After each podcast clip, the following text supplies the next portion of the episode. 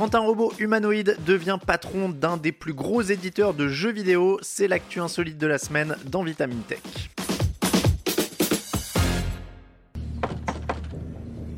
Ça, Connor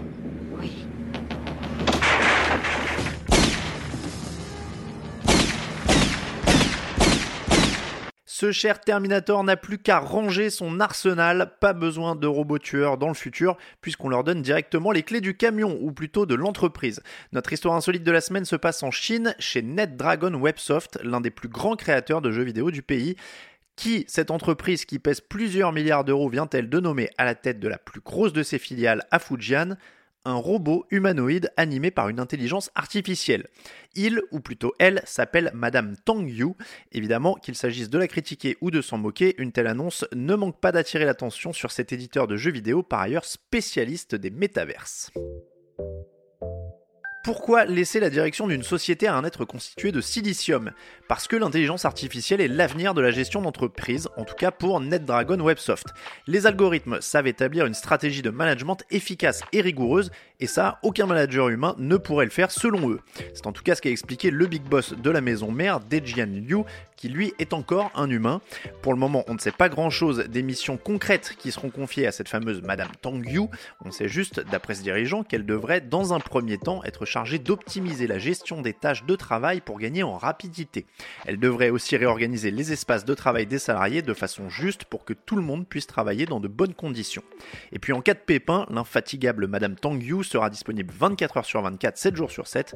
D'après Dejian Liu, les algorithmes d'apprentissage du robot assimileront les événements quotidiens pour en tirer des conclusions et améliorer ses prises de décision.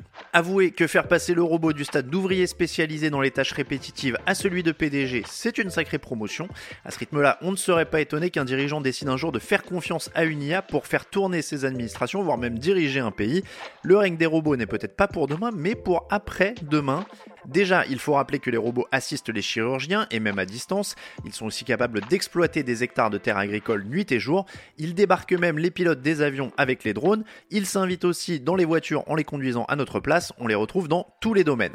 Même dans l'art, puisqu'il existe des IA douées en peinture. C'est le cas de la Creativity Machine.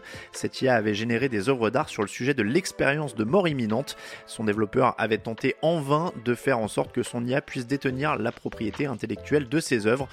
La loi des humains n'est pas conçue pour le monde des robots, mais cela pourrait changer lorsqu'on nommera des robots juges qui seront peut-être chargés de juger des robots tueurs. Et oui, pour en revenir à Terminator, il existe déjà des fameux robots tueurs, des systèmes d'armes de plus en plus autonomes qui n'attendent même plus que l'humain presse la gâchette. La communauté internationale s'en inquiète, mais certains pays ne sont pas forcément sensibles aux questions d'éthique, comme le montre l'actualité récente.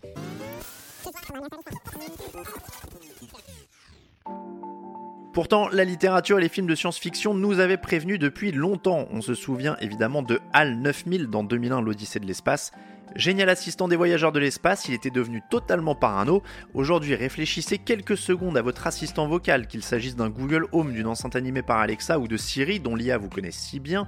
Ces appareils à l'allure innocente sont parfois connectés à toute la domotique de la maison. Imaginez maintenant un pétage de plomb de leur IA à la façon d'HAL 9000. Dans le cas de Madame Tang Yu, cela n'arrivera pas, assure Dejian Liu de NetDragon Websoft. Il affirme que l'humain aura le contrôle total sur l'IA. Pour pouvoir lui faire confiance, il faut que notre robot soit le plus transparente possible. C'est pourquoi ce dirigeant explique que les algorithmes seront développés de façon ouverte et interactive. Si Madame Tang Yu est donc prête à siéger au sommet de l'entreprise avec toutes les questions que cela pose, l'entreprise chinoise a également pris une autre décision tout aussi déroutante. Comme NetDragon Websoft est également spécialiste des métaverses, elle souhaite que sa communauté de développeurs bascule justement dans ces espaces virtuels. L'idée, c'est d'y attirer les meilleurs talents du monde entier. Imaginez maintenant un monde où règnent les robots qui gèrent les flux des humains travaillant dans un métaverse. Oui, c'est à y la tête.